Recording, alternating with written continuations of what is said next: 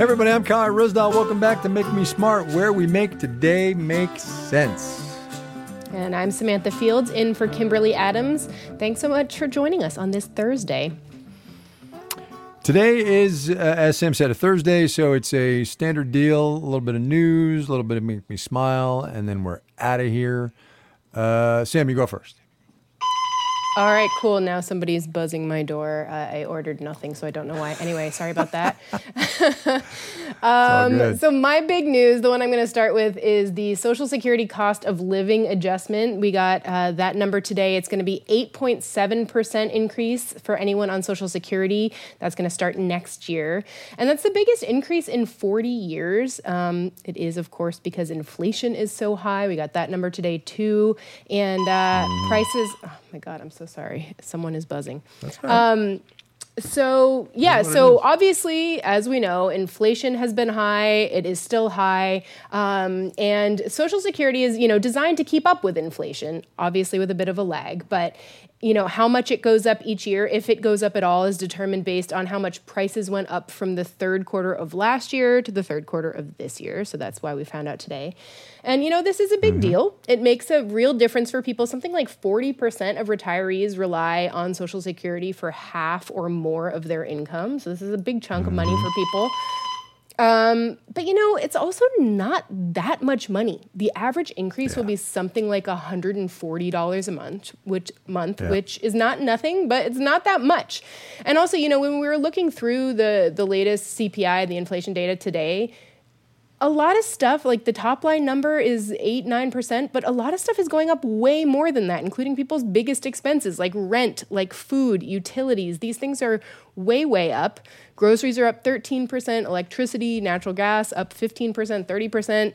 You know, and one woman I spoke to for a story I did on this for, for Marketplace earlier this week, she lives in Spokane, Washington, and she said, Social Security is most of her income. She's raising her 10 year old grandson, and her rent this year alone has gone up 38%. And at this point, it's almost her entire mm. Social Security check. She has $26 left over after she pays her rent. Yeah.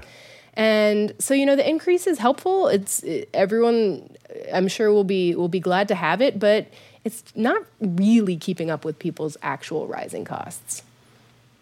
No, I think that's the key thing, right? The idea that Social Security is all or most of a person's income is not the way Social Security was supposed to work, right? It was supposed no. to augment and supplement uh, exactly. retirement plans. And so that becomes all the more problematical when you have the changes in pensions and benefits and retirements and, and all of that that we've had in the last generation or two. And also now 8.2% inflation at a headline level. And that's really um, not the way it's supposed to work at all. Right. And the increase last year was 5.9%, which was also the biggest in right. 40 years at the time. But, you know, obviously it hasn't kept up with rising prices this year. Yep. Yep. Yep. All right. What's, uh, what's story number two for you? Okay, story number two is student loans, another big deal for a lot of people. You know, there's been a lot of attention on Biden Biden's announcement that he's canceling, you know, ten thousand dollars worth of debt for most people with federal loans, mm-hmm. twenty thousand for people with Pell grants. But his administration has actually made a bunch of other pretty significant changes to the student loan program in the last year or so. Um, that have gotten a lot less attention. And one of them is about to run out. It expires at the end of October. And that is some changes, temporary changes he made to the Public Service Loan Forgiveness Program. Now, people who have student loans who work in public service probably have heard of Public Service Loan Forgiveness, PSLF, mm-hmm. it's often called. This is for sort of anyone who's a teacher, a doctor, a nurse, also anyone working at any nonprofit at all in any job. Um, Hmm. If you're doing that, you have federal student loans, you pay for 10 years, you can apply and have whatever's left over at the end forgiven right? If you've done your service, you have been paying your loans on time, and you work at a qualifying employer, and there are a lot of qualifying employers, you can apply for this program. It's been around since 2007. Um, so, you know, there are people who have gotten forgiveness through this program. But the thing is, when it was originally rolled out, and for many years, it basically wasn't communicated to people, right? So it existed, people yeah. kind of knew it existed, but they didn't know all the rules. And there are a lot of rules that you have to follow exactly right to get forgiveness. And when people started applying, something like 2% of people were getting it. And a lot of people mm. only then were learning I have the wrong kind of loan. It's not actually a direct loan from the federal government as my lender, and so it doesn't count. Or I was in the wrong kind of repayment program. I wasn't in an income driven repayment program, so it doesn't count. And you can consolidate and start again, but then you lose those 10 years that you thought you were paying into this program, yeah. right? And so temporarily for one year, Biden said, okay, if you had the wrong kind of loan or were in the wrong repayment program, but you've been working for a qualifying employer, you can apply under this temporary waiver and have all those payments count. And this has been a hmm. really big deal for a lot of people. So far, something like 175,000 people have had $10 billion worth of loans forgiven under this temporary waiver. And there are a lot more who qualify, a lot of people who've applied and are waiting. And the thing is, this is a temporary thing because it's under sort of the COVID national emergency that he has the that Biden has the power to right. say that these rules can be changed, and it ends on October 31st. So people basically have what two weeks left to get their paperwork started, get it in, mm. uh, to be able to apply for this. And a lot of people, I think, still just don't know. So I just wanted to put it out there. Yeah, I think the thing that I've discovered in the past, you know, number of years paying more attention to student loans as student debt has become such a huge problem, is how opaque a lot of the relief programs, yeah. how opaque the the repayment schedules and obligations are to a lot of people. You really, you really got to read the fine print if you're in the student loan market, as it were, as a consumer, you really have to read the fine print. You do because it's like it's tens yeah. of thousands of dollars on the line for a lot of people. Yeah, yeah, which is which is life changing. Uh, okay, so I've got two. They are way more dorky and less news you can use than Sam's were, but that's okay. I'm going to stick with them. The first one's just kind of a headline, and I want to make sure people realize this. Uh, so it's Thursday. Uh, people will be listening to this in the next you know day or so, whatever. Today, Thursday, the market's had a great day uh, because inflation came in lousy, and that means um, the Federal Reserve is going to keep raising interest rates, and there's just all kinds of things going on. But the markets went up. Okay, the markets went up in a big way. The S&P 500 up two something percent today. Here's my news item.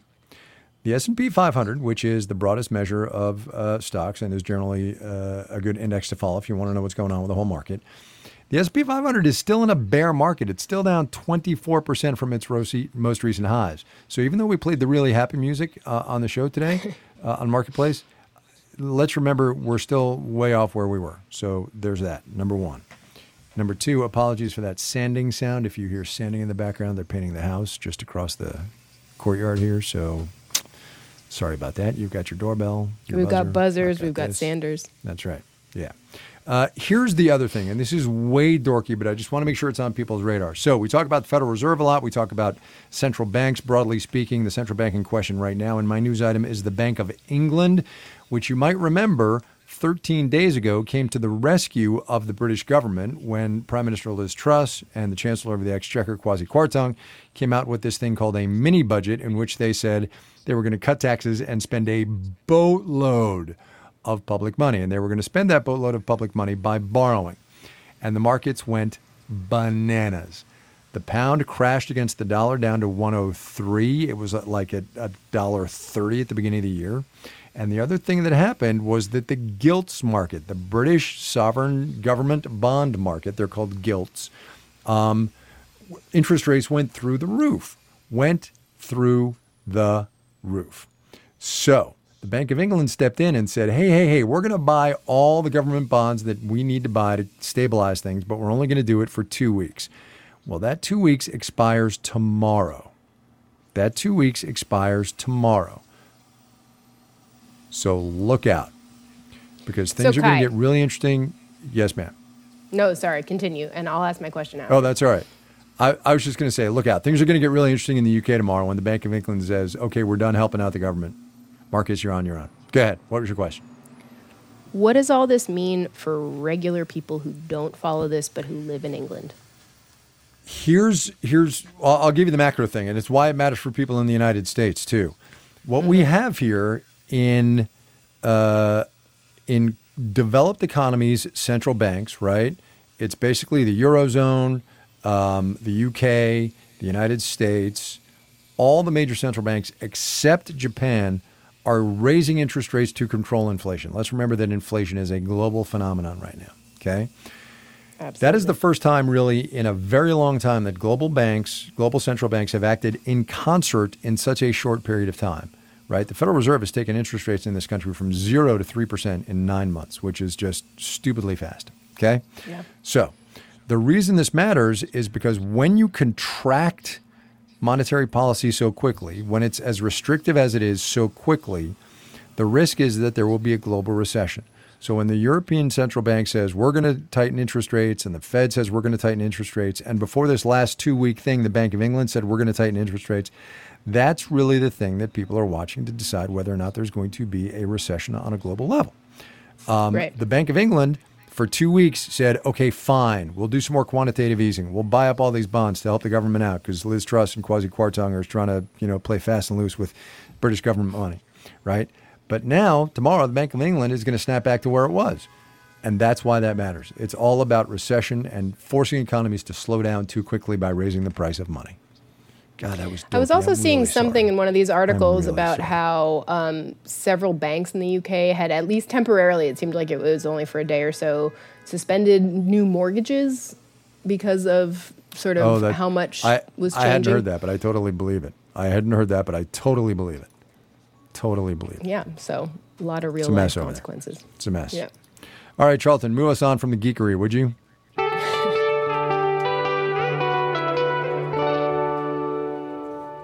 right, you go first. All right. So uh, we had a listener, Jessamine, send in something that I loved, which is that she had just learned about an app called Be My Eyes, and that allows sighted people to sort of log on, sign up, and offer to lend their eyes, their eyesight, to someone who's blind or is visually impaired who just needs help with a short little task. Maybe it's sort of reading the instructions mm. on the back of a cereal box or sort of describing a shirt color or something like that. It could really be anything. And so you just sign up, and um, you know if somebody needs help, pretty much anywhere in the world. I think there's 180 languages uh, that are available on this app. You can oh, you cool. can get a live video call with a person and and help them out with something. And I was reading more about it. I read an article in the Guardian too that will link um, about someone else who sort of tried this out. And what was kind of interesting was that the person was saying there are millions more people signed up who, who want to help, um, sort of, than who are actually using the app, sort of looking for assistance, visual assistance. Um, but it sounds like a really cool thing and it just kind of reminded me that you know technology there are so many ways that technology can sort of help people who are visually impaired or hearing impaired or um, you know just connect us and i think sometimes it can be easy to forget that in in this world where it can feel like technology can be really alienating too so i liked that reminder oh, yeah, totally Totally, that's a good one. All right, so mine comes from uh, another listener uh, submission, which we really appreciate, by the way, because you know sometimes it's just tough to find things. Uh, this one comes from Dale in North Carolina. From ScienceAlert.com, the headline is "Scientists just figured out a way to make beer taste even better," which awesome. Even though I already like beer, and if you don't, I maybe don't. this will so help. I wonder anyway, if it so, would make me like it. Uh, yeah, probably not, because my guess is it's an improvement on the margins. But I'll give you the skinny real quick before they start sanding, and we can get the hell out of here. Um, uh, so, if you've ever been in a brewery, you know those huge cylindrical aluminum containers in which they brew the beer, right? If you're in a small brewery, they're short and squat and and reasonably, you know, manageable. If you're in an industrial brewery or some of the bigger craft brewers, they're giant. They're like 40 feet high. They're huge. They hold thousands of gallons. Well, it turns out that when you put when you try to brew beer in those big giant things, carbon dioxide can form and put pressure inside the container that can change the taste of the beer. So, what hmm. scientists have figured out a way to do using the CRISPR gene sequencing tool, gene editing CRISPR, tool, right? No. Yeah, way, yeah, way. So they can engineer a mutation in yeast strains, and so that those strains could better withstand the CO2 pressures inside those huge containers, and thus perhaps improve the flavor of the beer because increased CO2 pressure can adversely affect the taste of beer in those big um, containers. So, science to beer's rescue, even though beer has been around for a millennia. so that? interesting. Isn't it? I thought yeah, so too. Yeah. I thought so too. All right, there we go. That is it for us for today. We will move right on. Tomorrow, Economics on Tap on our YouTube live stream starting at 6.30. That's Eastern Time, 3.30 out here on the Best Coast. Um, news, drinks, play around a half full, half empty, uh, and we'll do an audience poll too. Uh, that seems to be work out pretty well. You guys get to vote on one of those questions, which is always fun. And as always, if you've got a question, thought, suggestion, call us at 508 UB Smart and leave us a voicemail, or you can email us at makemesmart at marketplace.org.